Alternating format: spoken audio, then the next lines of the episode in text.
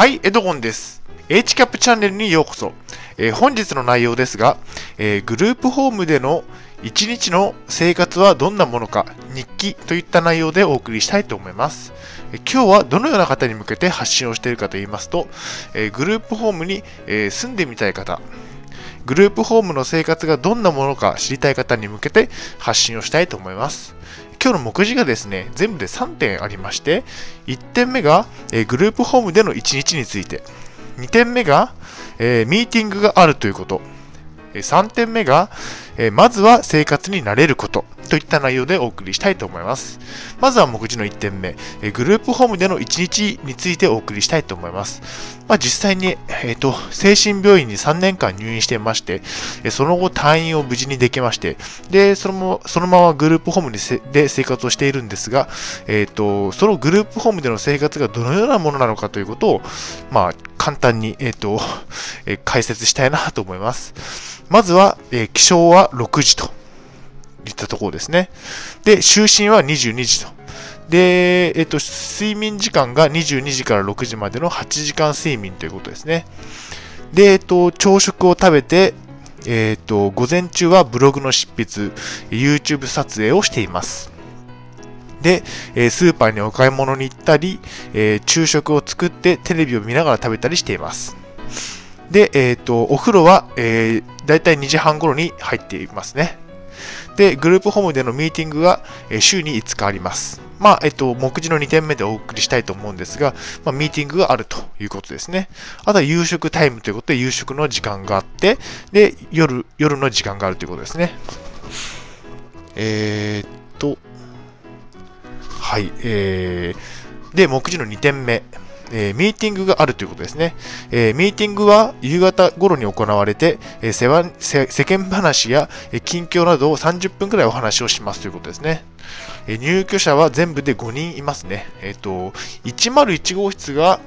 えミーティング部屋になっていまして、で、102、103、201、202、203が、えっ、と、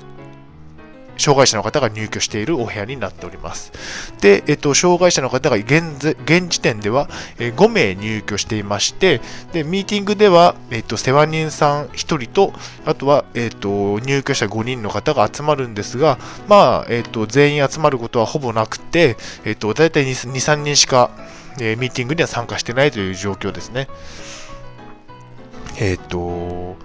世間話をしたり、えっ、ー、と、近況などお話をしたりということですね。そういうことをミーティングで行っています。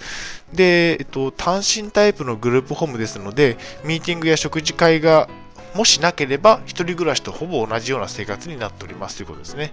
まあ、本当に、えっ、ー、と、玄関も、お風呂もトイレも自分専用といったところで、本当一人一人暮らしとえ何も変わらないような生活をできていますね。えグループホームは家賃も無料なので、え単身タイプなら満足な生活が送れるということですね。でも、その代わり、え入居の期間は3年間しか入居できないので、まあ、3, 3, 年後には、えーと、退去しなければいけないと。で、一人暮らしのアパートで、えー、生活をしなきゃいけないということになっておりますね。だから、なので、えっ、と、もう2年、2年近く、え、グループホームに入居してから経ちますので、あと、まあ、1年ちょっとで、えー、ここを退去しなければいけないといった状況になっておりますね。なので、まあ、退去するときは、まあ、引っ越しをしなきゃいけないので、まあ、手間なのと、あとは、えっ、と、お金がかかるというところで、えー、引っ越し費用を貯めておかなければいけないということですね。で、目次の3点目ですね。えー、まずは生活に慣れることということで、えー、っと、障害者の方であれば、えー、っと、一度はグループホームでの生活を、えしてみることをお勧めします。まあ、東京都の場合ですが、家賃が無料東京都が負担してくれているので、えっと、障害者の方にはいい機会なのではないかなというふうに思ってますね。まあ、実家で両親のえー、世話を受けながら生活するのもいいんですが、まあ、一人暮らしがどんなものなのか体験として体験として、まあ、グループホームで生活するのはいいのではないかなというふうに思ってますね。で、えっと、グループホームでの生活に慣れたら、そのまま一人暮らしに移行するという、え流れも考えられますので、えっと、障害者の方は、えっと、もし、興味があればグループホームに入居するということも検討しても検討してみてもいいのではないかなというふうに思ってますね。あとそうですね、グループホーム生活は入院中と比べ物にならないくらい楽しいということですね。まあ好きな時間に買い物にも行けますし、あとは自転車でそこそこ遠いところにも行くこともできますので楽しいですね。あと録画を見たりゲームをしたりということで、本当に一人暮らしと変わらない生活ができていますということですね。まあ本当に入院生活とは比べ物にならないくらい楽しい生活になっております。まあ統合失調症の方であれば、うんとまあ、統合失調症に限らず、うつ病でも、まあ、双極性障害でもいいんですが、まあ、そういう方たちであれば、まあ、グループホームに一度は入居してみて、えーと、体験してみるということをお勧めしますね。で、まあ、以前の自分に言いたいことがもしあるとすれば、えっと、グループホームの生活は快適だよということを、まあ、入院中の自分に言いたいですね。まあ、入院中は本当にいつ退院できるかもわかんない状況だったので、えっと、楽しい生活が待っているんだよということを、えっ、ー、と、伝えたいですね。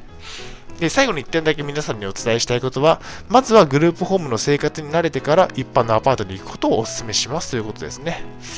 まあ一度、えー、グループホームを体験してみて、それで、えっ、ー、と、自分ならできるというふうに思えれば、一人暮らしに、えー、行けばいいんじゃないかなというふうに思っていますね。っと今日は短いですが、えっ、ー、と、今日の振り返りに入っていきたいと思います。今日は目次が3点ありまして、1点目が、えー、グループホームでの1日の、1日について。まあ、まあ、こんな感じですね。6時に起きて寝るのが22時と、まあ、本当に自由な生活が遅れているということですね。あと、ブログの執筆とか YouTube 撮影も、グループホームに入居していてもできるので、えっ、ー、と、えっ、ー、と、まあ、結構楽しい生活になってますね。あとはまあ、えっ、ー、と、フリータイムがあったり、お風呂があったりということですね。あと、ミーティングにも参加をして、まあ、週に5日、ミーティングがあるので、えー、月、火、木、金、土ということで、えー、水曜と日曜だけミーティングはお休みといったところですね。で、えっ、ー、と、目次の2点目が、えー、ミーティングがあるということを今お伝えしました。で、目次の3点目が、まずは生活に慣れることということで、今日はお送りしました。